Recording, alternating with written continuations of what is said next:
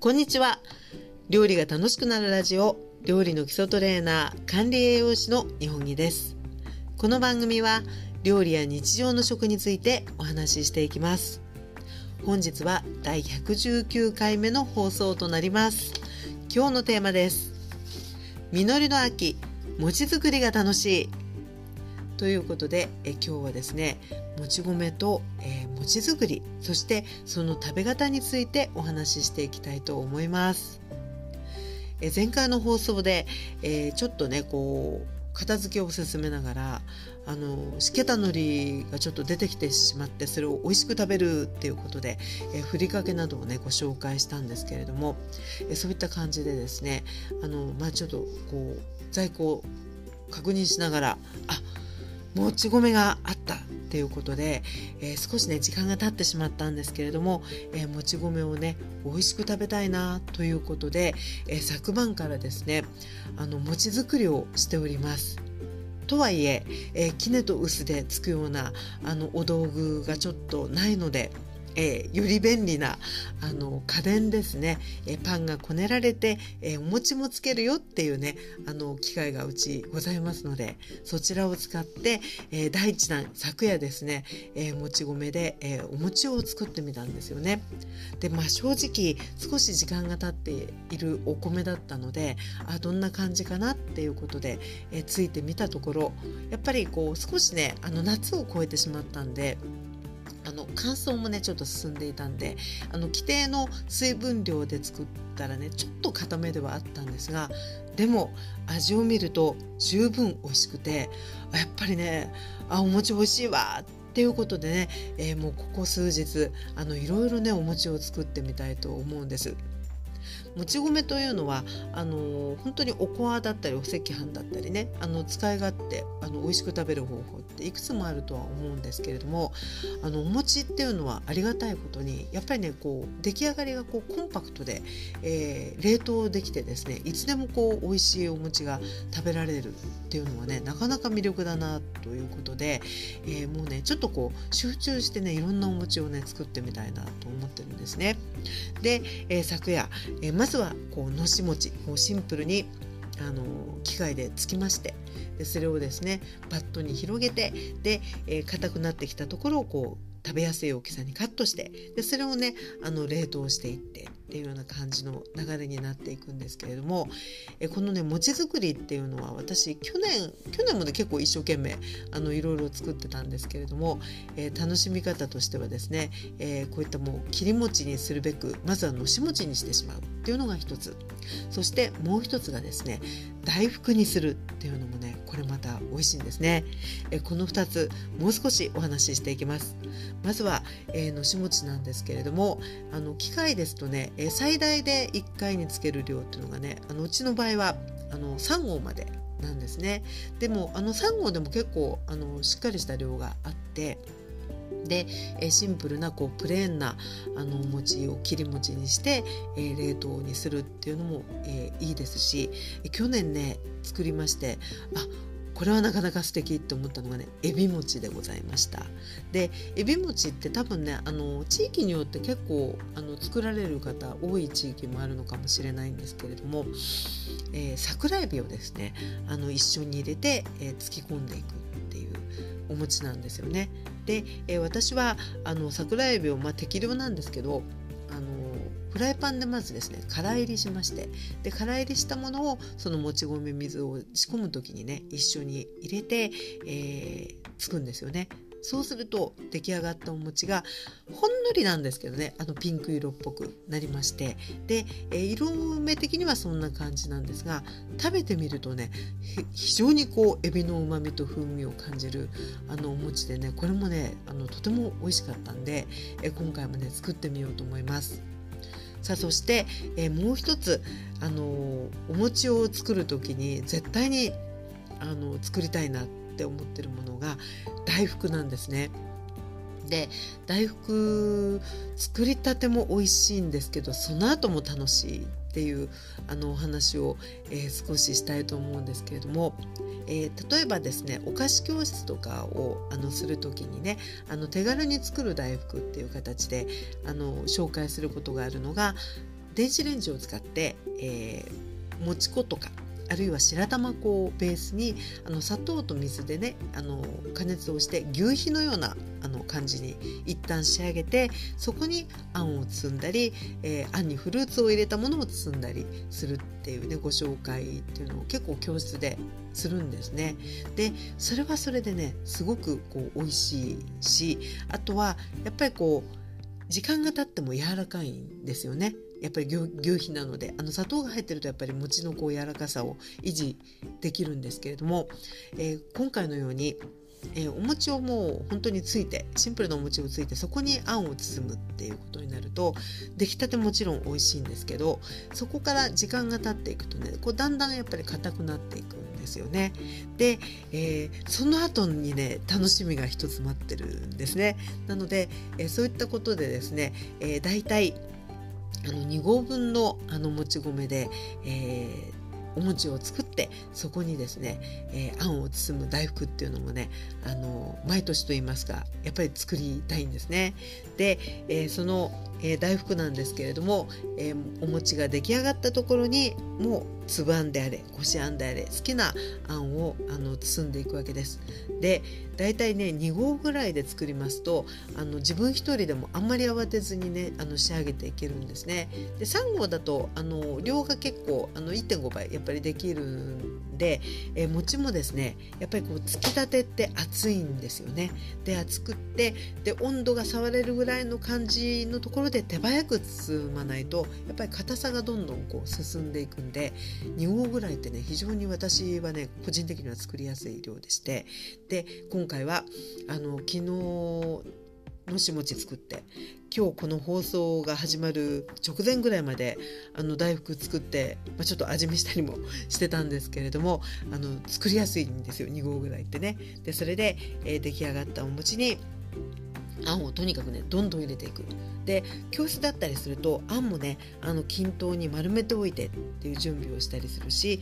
あの牛皮の方もねさっきお話ししたようなあのお砂糖の入ったあの牛皮だったりするとやっぱりこう等分に、えー、切ってからねそこにあんを包むっていうようなこと出来上がりの形が揃うようにするんですけれども餅ってやっぱりこう時間の経過とともにですねやっぱりこう硬くなり始めると包みにくくなっちゃうのでやっぱりねもうどんどんちぎってあのあんをどんどん入れて丸めていくっていう感じにあのしていく方がやっぱり作りやすいんですね。でそうするとあの形もね結構まばら大きいのがあったりちょっと小さいのがあったりしてしまうんですけれどもでもねこれがまた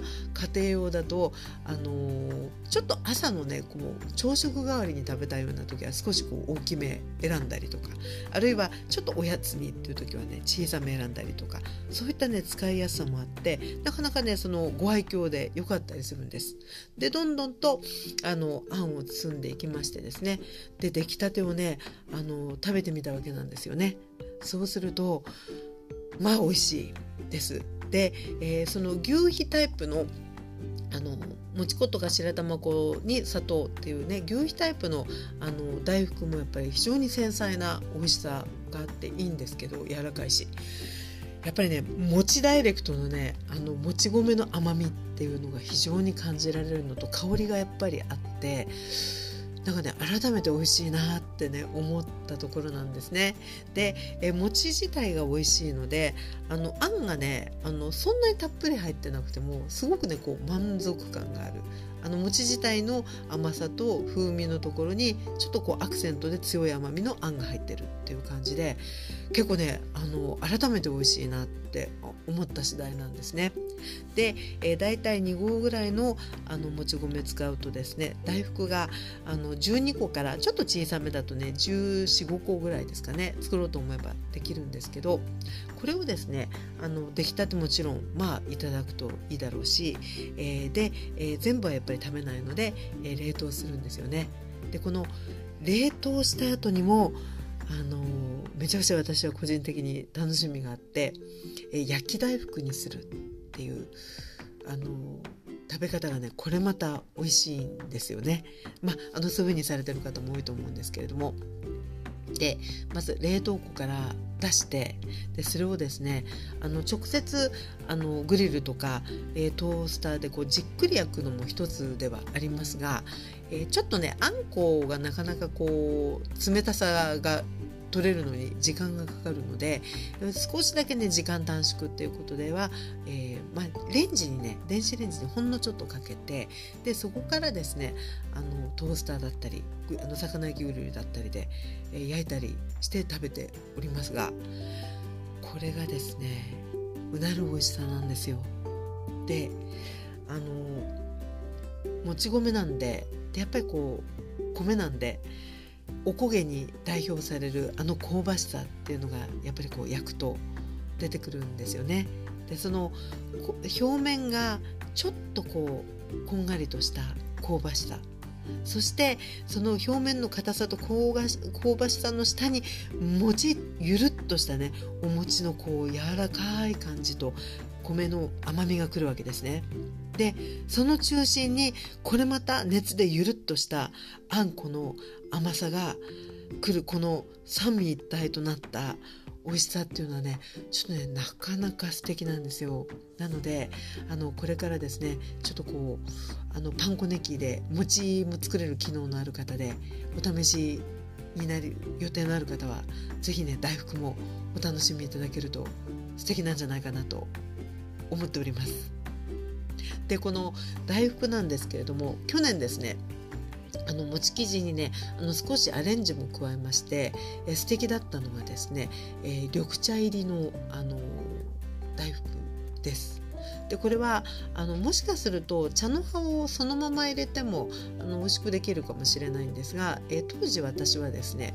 あの玉露とかかぶせ茶とかちょっと常煎茶とかいわゆるあの茎なんかがこう使われてない、まあ、お茶としては茎茶って美味しいんですけどいわゆるこう上級なお茶って言われてるものって、えー、茶の葉がねやっぱり柔らかい部分を使ってるのでそれをですね1煎だけ飲んであの普通にまあ美味しく1煎目を飲んでで、えー、お茶は普通あの、まあ、2煎目も美味しいし3煎目ぐらいまでねあのいただけるんですけれども1煎目だけね飲んだ状態でこう茶殻ができるわけですよね。でそれをですねあの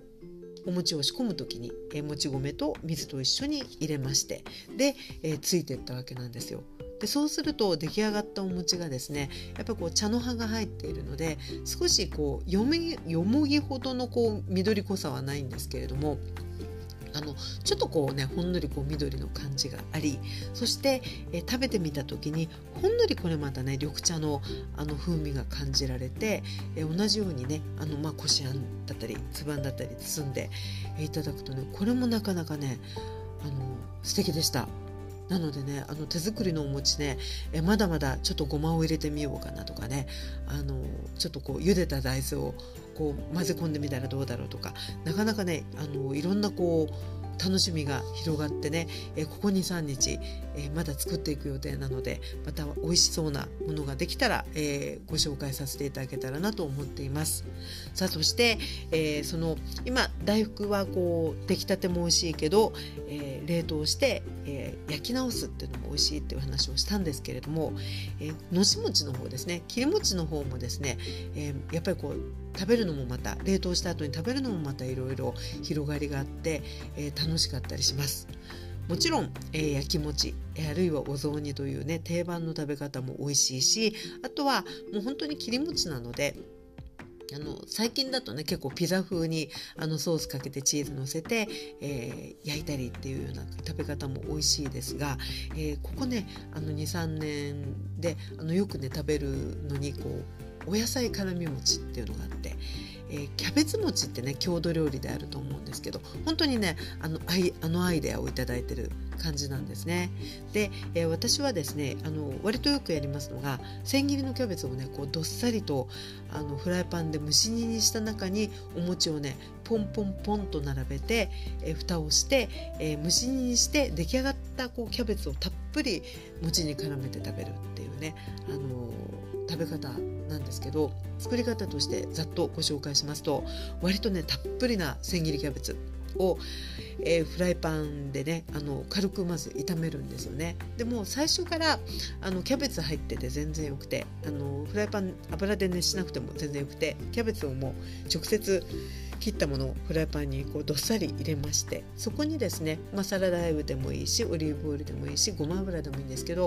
お好きな油をこう軽くね振ってで強火にかける。で、えー、だんだんとこう軽く混ぜていくとどんどんこう炒めたような感じでしんなりしてきますので、えそこにですねちょっとね顆粒コンソメを振っていくんですね。で顆粒コンソメを振って混ぜたところにあの水をね、えー、さじ23杯ぐらいですかね少しこう焦げないぐらいの蒸し煮ができるぐらいのあの水分を加えましてでそこに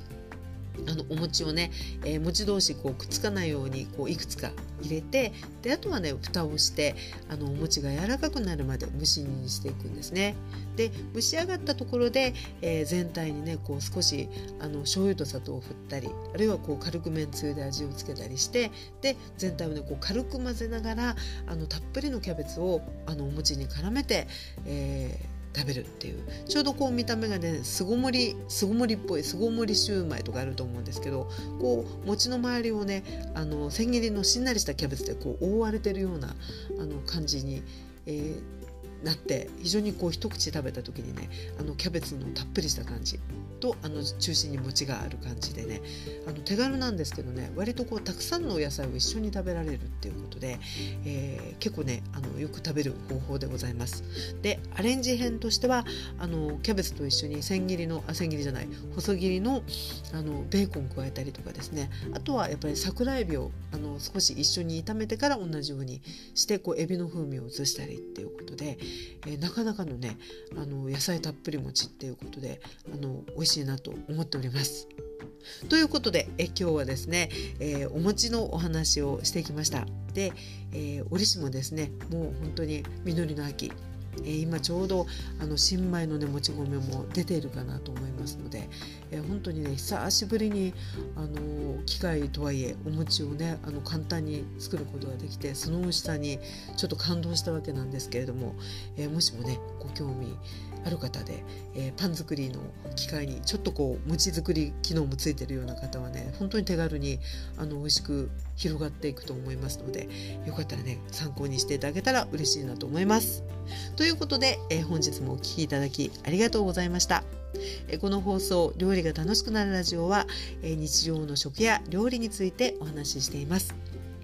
えー、料理や食について聞きたいことや、えー、取り上げてほしいこと、えー、料理のお悩みなどありましたらね一緒に考えたいと思いますので、えー、ぜひあのお寄せください。でお寄せいただく先は、えー、この放送の概要欄に、えー、一緒に貼り付けておきます。また、えー、今日、えー、お話ししたようなこう大福こんな感じにできましたとかですね、えー、そういった写真はねインスタグラムの方にあのよく載せていますので、えこちらもねもしよかったらあの見に来てくださったらすごく嬉しいなと思います。ということで、えー、お付き合いいただきましてありがとうございました。それではまたお耳にかかりましょう。お相手は料理の基礎トレーナー管理栄養士の日本木でございました。それでは失礼いたします。